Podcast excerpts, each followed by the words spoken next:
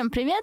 Это подкаст «Модная политика», где мы рассуждаем о влиянии мироустройства на образ жизни и внешний вид человека. С нами, как всегда, Лебедева Ольга Спартаковна. И мы сегодня продолжим тему русского авангарда, но поговорим, так сказать, в модной тенденции о женском следе, об амазонках русского авангарда, о женщинах, которые оставили свой след в русском авангарде. Ольга Спартаковна, вам слово. Я хотел бы сначала все-таки поговорить о предыдущих годах, которые, может быть, дали определенный толчок к тому, чтобы это было возможным. Надо сказать, что Россия в смысле участия женщины в искусстве была гораздо более продвинута, чем европейские страны. Так, в 1765 году Екатерина открывает Смольный институт – и как вы знаете, а если не знаете... То... Это была инно... инновация. Я как главная суфражистка. Это была, не только инновация, но эту инновацию в живописи, так сказать, навсегда нам оставил Боровиковский. Он всегда писал смолянок.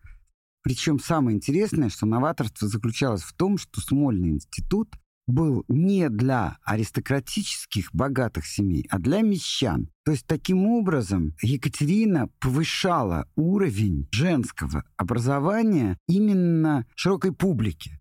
Потому что мещане были значительно более многочисленным классом, чем, конечно, аристократы и так далее. А если верить поколенческой теории, которая утверждает, ну, их много, какая-то утверждает, что поколения сменяются каждые 20 лет, какие-то утверждают 25 лет. Ну, давайте возьмем второй вариант. Каждые 25 лет. Вот представьте себе, что всего 10 поколений назад женщины начали обучаться. Еще раз, 259 лет назад. Это буквально в исторических мерках, ну вот буквально вчера. Тань, ну если вообще вот нашим слушателям будет интересно, то с удовольствием, но только на 20 минут этого не хватит, и, может быть, стоит сделать семинар по женскому искусству, где я бы показала картины. Вы понимаете, женское искусство существует с тысячного года примерно. Нашей эры. Да, нашей эры, нашей эры. Нет, может быть, оно и существовало до нашей эры. Но... Ну, достоверных да. нет достаточно. Ну, на самом деле, Ольга Спартаковна, вы так каждый раз говорите, как будто у нас подкаст по 20 минут. Я даже чувствую себя неловко. Мы в 20 минут даже в самом начале не укладывались. Нет, я имею в виду, что это должно быть еще с иллюстративным визуальным материалом. Да, я поняла. Понимаете? Мы сделаем такую лекцию. У нас уже три темы да. накопилось. Пора уже делать вебинары. Итак, 1765 год, Смольный институт, 1871 год. Вот представляете, это уже, можно сказать, культурный 19 век. И первая Россия разрешила женщинам поступать в Российскую Академию Художеств. То есть Россия была первой, а нигде этого не позволяли. Хочешь, не хочешь, платишь деньги, не платишь. Нет и все. Казалось бы, а мы, как утверждают э, все, и мы утверждаем, жили и живем в патриархальном обществе. В 1883 году Академия выделила, позволила именно женщине, ученице, кстати, это была сестра Поленова, Елена Поленова, первый пенсион для поездки в Италию.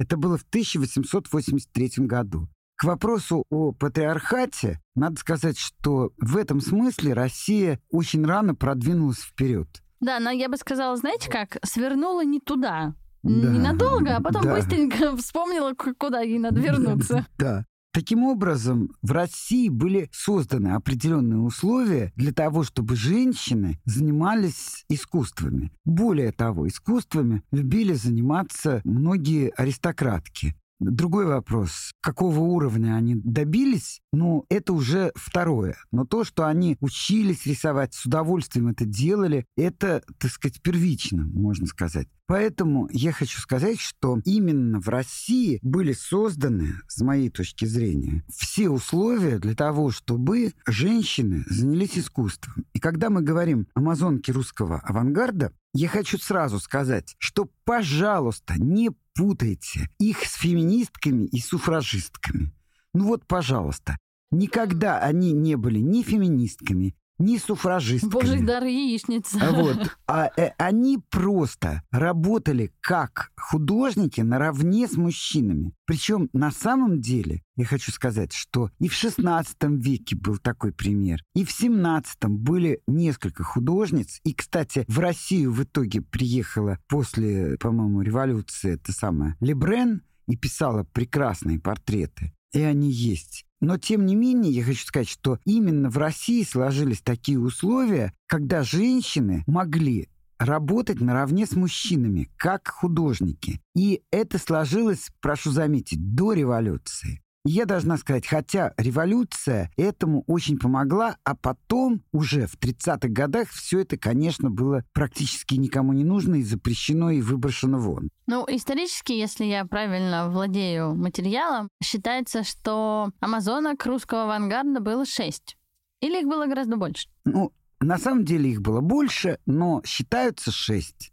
Да. Ну, в мире и как надо, бы э, принято. Да, в мире принято. И надо сказать, что первый, кто назвал амазонок амазонками, и поэтому я просил не путать с феминистками, там, с отрезаниями грудей для того, чтобы стрелять из Ольга лука. с Спартаком, да. Нет, ну то, что было принято среди амазонок. Хотя очень злые были карикатуры на них, и кто-то там сказал, что, ну, правильно, им надо отрезать грудь и вставить туда тубу. Тубу, то есть с красками раз они амазонки. Но амазонками их назвал такой Бенедикт Лившиц. Он был искусствоведом, философом и прочее. И он-то назвал трех женщин. Трех.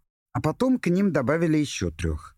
Первая женщина, я должна сказать, что мое сердце навсегда отдано этой женщине, это Наталья Гончарова. По одним сведениям, она правнучка Натальи Гончаровой, по другим племянница, ну, жене Пушкина. Но это на самом деле не самое главное в ее биографии. Может быть, гораздо важнее то, что один из ее дедов был богослов. И это сыграло свою роль в том, что и как она писала.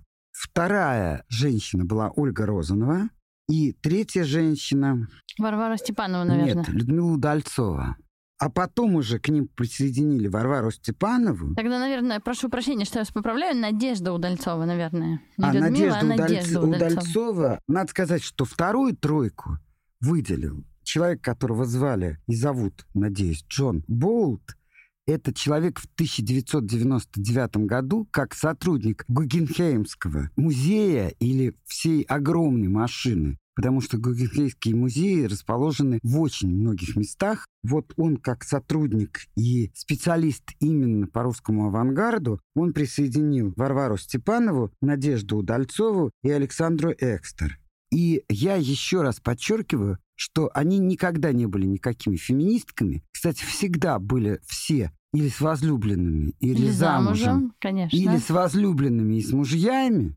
И поэтому, так сказать, никаких вопросов, что это были женщины, которые не признавали того всего и пятого-десятого, не возникает. То есть это были просто талантливые художники. Да, это были талантливые художники, я бы даже не сказала художницы, а именно художники. И вот лично я выделила бы среди них в первую очередь, это, конечно, Наталью Гончарову. Уровень ее таланта вообще невероятен, на мой взгляд. И хотя ее выставки закрывала, как ни странно, полиция, дореволюционные выставки, за оскорбление чувств верующих, но тогда за нее все уважаемые люди вступались, и выставка снова открывалась. Была дама одна, которая играла роль современного продюсера. Она жила в Петербурге, и она делала выставки, у нее было невероятное художественное чутье, и вот она помогала художникам выставляться и прочее, и прочее. И, кстати, очень успешно продавала картины, покупала картины и так далее.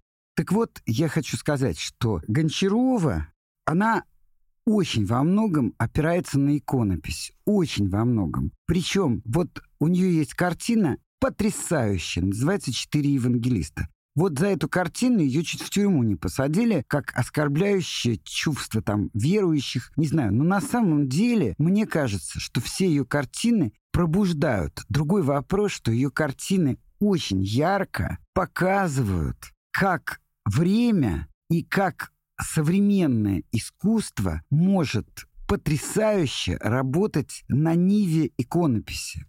И никогда она не опускалась до, как бы сказать, атеистической пропаганды в своей живописи. И это было потрясающе. Причем она делала все потрясающе. Она делала и народную икону. Кстати, очень во многом брала белорусскую цветопись, можно так сказать. Вот буйство белорусских цветов как цветов, так и цветов в смысле цвета. Ну, в смысле колористики, да. Да, и колористики и в смысле растения. У нее есть несколько вот таких вот почти практически складней таких тройная иконопись и именно триптих, где с двух сторон просто цветы, именно писанные в белорусском стиле, а в центре сама икона, которая, конечно же, с одной стороны, вроде бы нарушает все нормы иконописи, но если присмотреться, вовсе нет.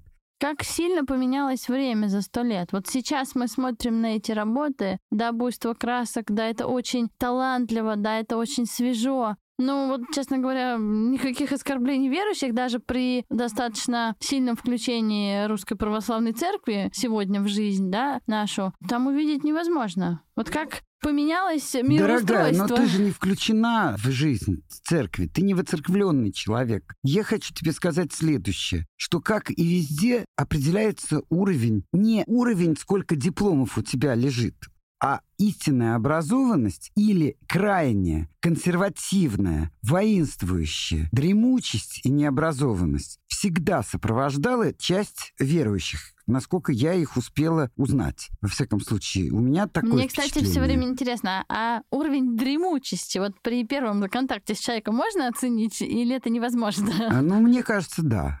Вот мне кажется, да. Я вообще даже не могу сказать, что я так долго живу, что знаю. Потому что я это уже чувствовала не в 25 и в 30 лет. Вот когда человек открывал рот, я уже понимала, что он дальше скажет. И если этот, вот в частности, человек мужеского пола... Подбивал к вам клинья? Говорил не то, что можно было предположить, я сразу позволяла ему за собой ухаживать. И даже провожать домой. Да. Вот, понимаете, ну да. Хорошо, я вас перебила. Дальнейшее что... можно не рассказывать? Можно Хорошо, не рассказывать. Так. А, я вас перебила, просто интересно, как вот за сто лет поменялось время, да. Вы понимаете, дело все в том, что, да, некоторые нормы бытия и ограничения меняются. Неизвестно, это хорошо или плохо, никто еще не доказал, что это хорошо или что это плохо. Но человек все равно не меняется. Вот мне так кажется, что есть люди, которые мыслят абсолютно самостоятельно, не опираясь ни на какие нормы, Просто они достаточно умны и внутренне культурные и интеллигентные, поэтому они, в принципе, мне кажется, человеческих норм достаточно написано в Новом Завете, вообще-то говоря. И если им следовать, то больше-то ничего можно и не нормировать. Вообще, по вот большому так вот мы сегодня несколько подкастов пишем, обсуждаем иконопись, немножко религию, немножко протестантизм, католиков, и пришли к Новому Завету. все таки если бы мы смотрели сегодня вот на мир, неважно в какой стране, неважно в каком количестве, но могли бы появиться такие амазонки? Или сейчас это уже невозможно? Мне кажется, что такие нет, потому что они уже появились. А другие — да.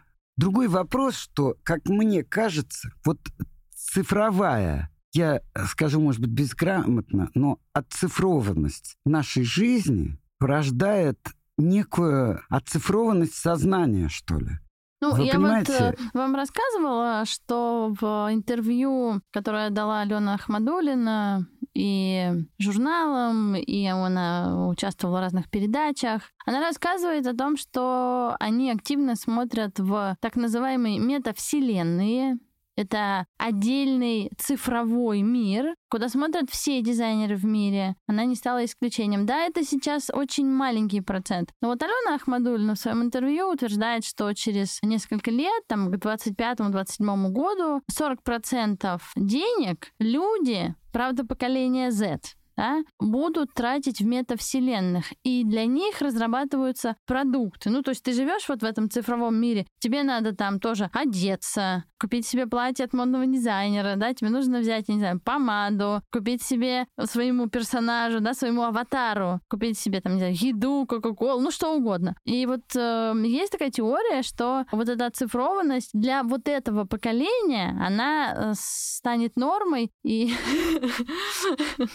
Ольга Спартаковна, это запрещенный прием снимать очки и округлять глаза. Да, и вот эта оцифрованность, наверное, в том числе лишает человека, да, это другое поколение, я понимаю, это не мы с вами, не я, не вы, не, не те, кто между нами, да, это совсем другое поколение, но тем не менее, все-таки эта оцифрованность лишает чувства времени, мне кажется ты не общаешься с людьми в том объеме, в котором общались раньше. Книги в живом исполнении в твоей жизни тоже, наверное, минимизированы. И вот этого чувства времени, какое было у художников, в том числе у шести амазонок, да, оно все-таки нивелируется.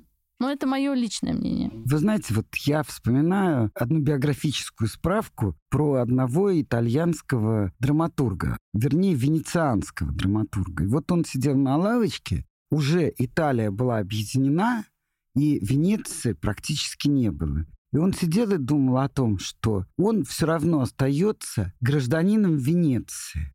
Ему не нужна вся Италия. Он остается гражданином Венеции. Вот я почему-то вспомнила. Я этот поняла, рассказ. что вы останетесь гражданином Вы понимаете? Венеции. Нет, потом я хочу сказать следующее. На собственном опыте, который ты можешь подтвердить. Вот у меня часто бывали мои ученики. И сейчас реже бывают по известным причинам. Не буду говорить, по каким. Опустим здесь эту нет. Да, тайну. опустим эту тайну. Но тем не менее, я хочу сказать, что мне очень часто с такой белой завистью говорили, боже мой, ну надо же, как у вас замечательно, к вам все приходят, у вас все время бывают люди, вы так не скучно живете.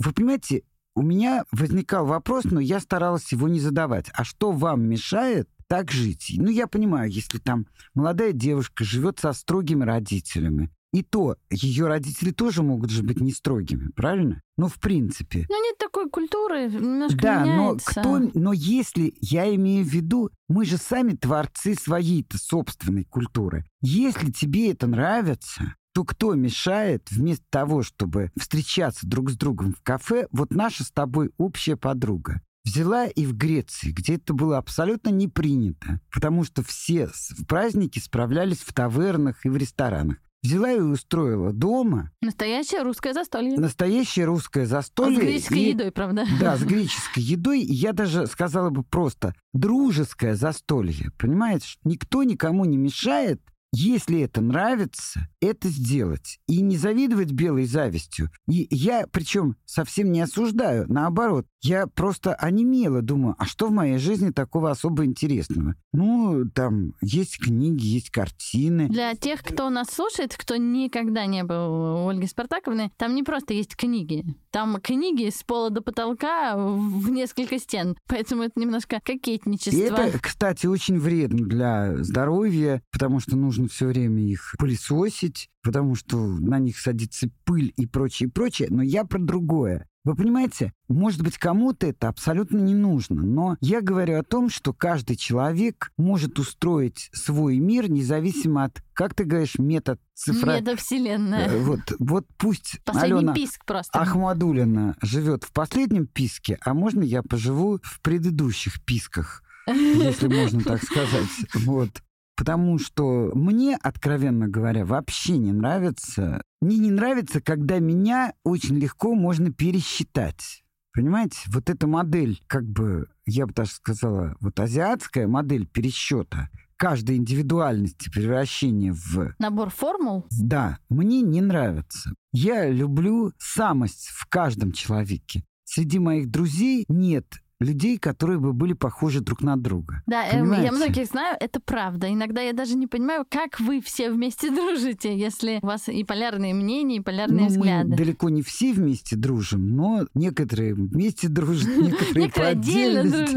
Но возвращаясь э, к амазонкам, вот э, в 99-м году начались, ну, я не знаю, самые ли это успешные были гастроли, но они были все-таки феноменально успешные, потому что в июле был Берлин, в ноябре был Лондон, в феврале Венеция, в 2000-м была Испания и Нью-Йорк. Это были гастроли тех самых э, картин, шести амазонок. 70 картин. 70 картин, да, которые покорили мир. Казалось бы, ну, все-таки прошло много лет с момента, когда они были написаны, но такая в них энергетика и такой в них, я даже не знаю, цветовой какой-то бунт, всплеск, что вот почти там 70 ну, лет спустя Я должна люди сказать, что поражены. Э, это сделано силами объединения Гугенхейма, скажем так, потому что это огромный вояж, естественно. Но 70 картин, которые они показывали, в принципе, были известны до этого. Был такой человек, сейчас его нет, но у него есть родственники, Костаки, грек, который собирал уже не только русский авангард, он собирал уже второй и третий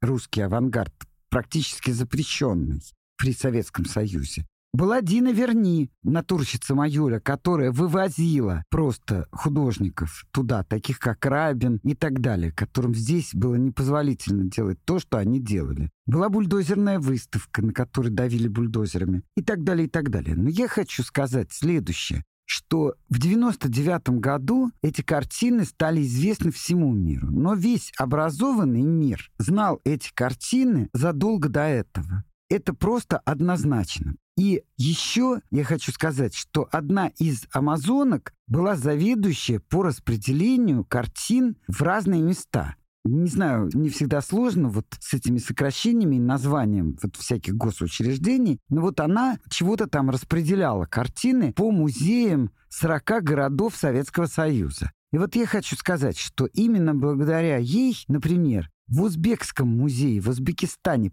потрясающая есть авангардная живопись, потрясающая русского авангарда. И в массе других мест, понимаете? Но мы ушли в сторону от русского авангарда, вернее, от русских амазонок. Так вот, я хочу сказать, что когда я узнала, кстати, до 90-го года, если я не ошибаюсь, на аукционе Соцби одну работу Гончаровой предлагали за 3000 долларов. Я чуть не упала в обморок, понимаете? Мне казалось, что они сошли с ума. Потому что 3000 долларов – это невозможно для художницы такого колоссального уровня, какой была Гончарова. Причем Гончарова, они всегда шли в связке. Ларионов и Гончарова. У них были очень сложные отношения. В то же время они никогда не расставались. И в конечном итоге, когда Гончарова умерла, кстати, Гончарова сказала изумительную фразу «Все уходит. Уходят любовь, уходят друзья». Это она сказала своим ученикам. И остается только работа. И вот на какой-то момент Конечно, вы, наверное, знаете, Ларионов и она, они работали и на дягилевские сезоны, там были их костюмы. Ларионов вообще был очень разнообразный человек. И, конечно, он не всегда, наверное, был верен Гончаровой, хотя сама Гончарова говорила, вот смотришь на мужчину и думаешь, да, он тебя очень волнует. А потом как подумаешь, что придешь домой, будут подозрения, вообще все изменится. И все, уже ничего не хочешь. Она была такой своеобразной. При этом все, кто ее описывал, говорили о том, что это тонкость и тихость. То есть не яркость, тихость и так далее. Так вот, Но она была красивая. На мой взгляд, очень. И когда она умерла, то у них была подруга, которая с ними жила. И он, Лаурионов, на ней женился, вероятно, уже для того, чтобы оставить завещание и так далее. И она, эта подруга, повела себя бесконечно преданно. И когда Ларионов уже ушел, эти картины лежали в советском посольстве, потому что они все были завещены России, а Россия не могла расплатиться, потому что во Франции невероятно большой процент надо платить за наследство. И только спустя много лет договорились о том, чтобы французы взяли картинами.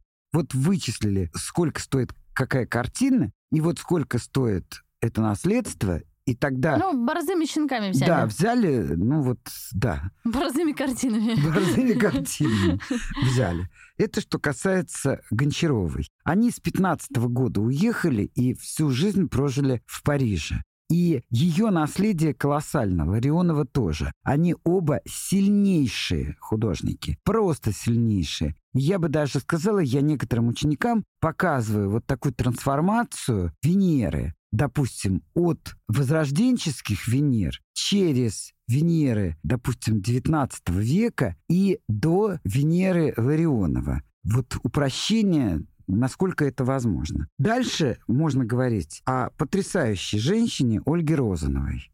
Вот она, кстати, так сказать, в концептуальном споре с Малевичем создала зеленую полосу свою. Конечно, нужно очень любить абстрактное искусство или очень хорошо знать, как оно шло, чтобы так восхищаться. Я, кстати, невольным рекламщиком становлюсь. Есть такой у нас замечательный искусствовед Соробьянов, Андрей Соробьянов. И вот он сделал ряд лекций как раз по русскому авангарду. Я вам очень рекомендую эти лекции найти и посмотреть, потому что он там еще и представляет визуально их. И это потрясающе. С ним в каких-то вещах я не могу согласиться, но это другой вопрос. У нас у каждого свой взгляд. Так вот, с этой своей полосой зеленой, если вам такой знаком художник Ротко, его привозили несколько лет назад в Россию. Он очень знаменит, он по происхождению русский и был просто таким художником фигуративного, как принято, фу, отвратительно называть, искусства, а потом стал писать вот эти вот абстрактные полосы и прославился с энергетикой своих полос. Так вот, Ольга Розанова сделала это на 30 лет раньше. То есть, вы понимаете, интуиция русских амазонок авангарда была невероятна. Они предчувствовали, вот как будто предчувствовали это все. Вот выступил давно уже коммерсант, э, журнал или газета, как она там называется, что вот что это такое женский авангард, а что теперь будем делить на мужской и женский. Мне кажется, что это просто так получилось. Никто не делит его на мужской и женский. Но так получилось, что эти женщины творили, соприкасаясь друг с другом, кстати. И, кстати, одна из них, Попова, заняла еще и вместе с Ломановой первое место на всемирной выставке с моделями, потому что она занималась моделями тоже. Ну, здесь вот сразу надо сказать, что это самое... Мы, кстати, об этом писали в нашем телеграм-канале, когда говорили вообще о русском авангарде, что Степанова и Попова довольно неожиданно проявили себя в рамках э, ситчика, моего любимого ситчика была такая, ну, не знаю, как это назвать, программа, идея в Советском Союзе объединить качество и искусство. И достаточно много эскизов интересных э, для простых женщин. Сделали Попова и Степанова как раз очень неожиданные принты. Они предложили очень неожиданные принты. Сегодня кажется, что это вообще не из Советского Союза. Ну, прям бери, печатай. Но ты забываешь что Степанова всегда занималась одеждой, так же, кстати, как и Любовь Попова. Она оформляла журналы, она оформляла какие-то медицинские карты, она делала одежду, она делала эскизы для посуды, то есть все что угодно. Но не забывай, что вот когда закончилась эта волна энтузиазма, или, скажем так честно, и она закончилась, и ее закончили. И стало небезопасно, Деликатно. и неинтересно, скажем так, да, гореть и опасно гореть, скажем так. Степанова осталась преподавать во Вхутемасе, и все, что было безопасно, это как раз расписывать ткани. Потому что там тебя не обвинят в формализме, в поклонничестве Западу и так далее, и так далее. Понимаешь? И поэтому я хочу сказать, что это было ее прибежищем. Они же делились на такие, можно сказать, вечные пары. Гончарова, Ларионов, Степанова, Родченко. Она всегда была верна ему, а он ей и в фотографии, и во взглядах. Это были удивительные пары. Но естественно, что им было очень тяжело тогда, когда они уже никому не были нужны. А я хочу сказать про свою любимую легенькую промышленность, ага. что если бы этот союз искусства и качества просуществовал бы гораздо дольше, то я думаю, что встреча Жаклин Кеннеди и госпожи Кухарчук как первой леди случилось бы совершенно в других платьях госпожи Кухарчук. Я, конечно, про свое, как кто о чем обшивая бани, но мне кажется, что это очень красивые были принты, очень талантливые, Безусловно. очень современные. И если бы они сохранились и, и действительно бы масштабно производилась такая ткань в Советском Союзе, все было бы совершенно по-другому. Если бы нос Если бы бабушка была Ивановны, дедушкой. да, а бабушка была дедушкой, понимаешь, если бы страна развивалась так, как она развивалась до 13 года, и если бы она шла дальше по этому пути, и ее бы не развалили, а если бы еще не без нашей помощи Константинополь не стал бы турецким, не остался бы у Турции, а остался бы у нас, допустим, или где-то еще, то Ой, жизнь Спартак, была бы совсем другой. Не сыпьте соль на рану. Ну, Я, я- хочу сказать, что мы ограничены с вами во времени, Да. поэтому у вас есть Я еще... просто вот это если бы, да кабы, были бы, плюс ко всему, мы все время забываем, что у нас огромные пространства, вот согласитесь, где весьма сложно хотеть, чтобы какие-то модные тенденции моментально попадали всюду. Понимаешь? Но при этом у нас есть Екатеринбург, кузница Да. современных э, и прошлых дизайнеров. Да, и чудесно. И прекрасный бренд 12 Stories оттуда, да, который захватывает мир. Да. И казалось бы, А также в области балета мы впереди планеты всей. В Перми замечательный балет. Я серьезно говорю. а я серьезно смеюсь, потому что Марат Гельман работал в Перми, его там оплевали и сказали, что что это деньги передали такому выклаку. Он же там пытался сделать современный город, понимаешь? Кстати, Любовь Попова, вот никак не... Она же еще, вот что мне... Они как бы все-таки организовывали огромные пространства. Понимаете, вот если бы их не задавили, то города были бы организованы удивительным образом. да, эргономика Да. пространства была бы учитана. Вот именно.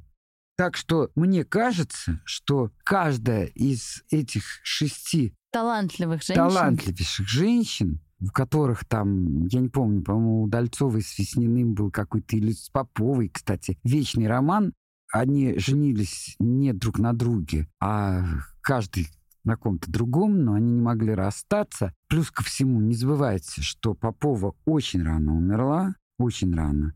И Розанова тоже очень рано умерла. Розанова могла, ей бы, вот как мечтали очень многие искусствоведы, вот шесть лет бы ей поработать, и она бы вообще обогнала весь мир, Розанова. Но ей дано было умереть в 18 году, если я не ошибаюсь. А Попова тоже умерла э, 35-летней. Я Понимаете, это были гениальные Хочу сказать, женщины. что появление этих женщин еще раз подтвердило ваше утверждение, что идеи витают в воздухе. Если ты талантливый человек, то ты впитываешь этот воздух, ты Конечно. впитываешь это время. И интересно, что в шести разных головах, ну, живущих в одном и том же как бы Времени. времени и, и почти месте, да, назовем это так, рождались такие интересные идеи. У меня есть последний вопрос, вопрос убийца. Есть ли разница между мужским авангардом и женским? Видите ли вы эту разницу? Нет, я, я вижу разницу между каждым авангардистом. Татлин — это Татлин, Эль Лисицкий — это Эль Лисицкий. И как кто-то мне нравится очень. Допустим, Малевич, мне, я не могу сказать, что он мне не нравится. Он мне нравится. Но Малевич продажный человек по нату. То есть не продажный, я неправильно сказала. Зачем я его Ну, так обидела? Он коммерческий. коммерческий человек, циничный и часто просто бессовестный. А Шагал романтик удивительный. И если вот меня спросить, они оба вроде бы как мужчины. Но мне Шагал безумно нравится. А Малевича, ну, я принимаю, даже, мне кажется, что-то в этом супрематизме, конечно, есть. А Шагал — это удивительно, это потрясающе. А мне Точно кажется... так же и, извини, вот из этих амазонок мне ближе всего, не просто ближе всего, Гончарова меня потрясает. Вот есть такой, как Константин Григорьев. Я не знаю, куда его отнести. Там, к авангардистам, к русофилам и так далее. Или наоборот. Потому что он такую Русь написал, что иногда просто... Ну, короче, это предмет другого рассказа. другого выпуска. Это А мне кажется, что художник. Женский авангард, он, он мягче, у него эмоции ярче, но они мягче. Я не знаю, как объяснить, но Шагал романтик, но ты видишь, что эту картину написал романтичный мужчина. А ты смотришь на картины Гончаровой и понимаешь, что это тонкая работа. женское. Я сейчас не про там, мужчины лучше женщин, нет, а про другое восприятие. Все равно мы, женщины, смотрим на мир через более тонкое ощущение. У нас интуиция другая, да, вот ну, мне кажется, это отражается. Вот мы, женщины, вот я не хочу быть с мы женщины. Понимаешь? Иногда от мы женщины у меня уши вянут. Поэтому я эту формулировку не принимаю. Мы женщины. Я видела таких разных женщин. И я, кстати, так уважительно, гораздо более уважительно отношусь к мужчинам, чем к женщинам, по большому счету. Потому что вы женщина. Нет, не потому что. Ну, может быть, и потому что я женщина. Но надо сказать, что, я не знаю, повезло мне или нет, но мне пришлось работать там, где большинство моих работников мужчины. со мной вместе работавших были мужчины. То есть я так получилось, что иногда я работала 25 мужчин, я одна женщина. Или шла, допустим, я прошла всю Абхазию, было 23 мужчины, и нас было 3 женщины. Понимаете, я привыкла общаться с мужчинами. И утверждаю, не потому, что у меня двое сыновей. Все равно мужчины гораздо простодушнее, гораздо менее коварны. И боюсь, скажу так, это касается, конечно, не таких женщин, как Гончарова, безусловно. Но, в принципе, мужчины гораздо менее циничны, чем женщины. Да, это правда. И статистика по убийствам обычно подтверждает, что самые изощренные убийства совершены или женщинами, или по заказу женщин. Вот на такой ноте, совершенно неожиданной, спасибо, Ольга Спартаковна, мы заканчиваем наш выпуск про амазонок русского авангарда. Подписывайтесь на нас в телеграм-канале. Спасибо, что были с нами. Всем хорошего дня. thank you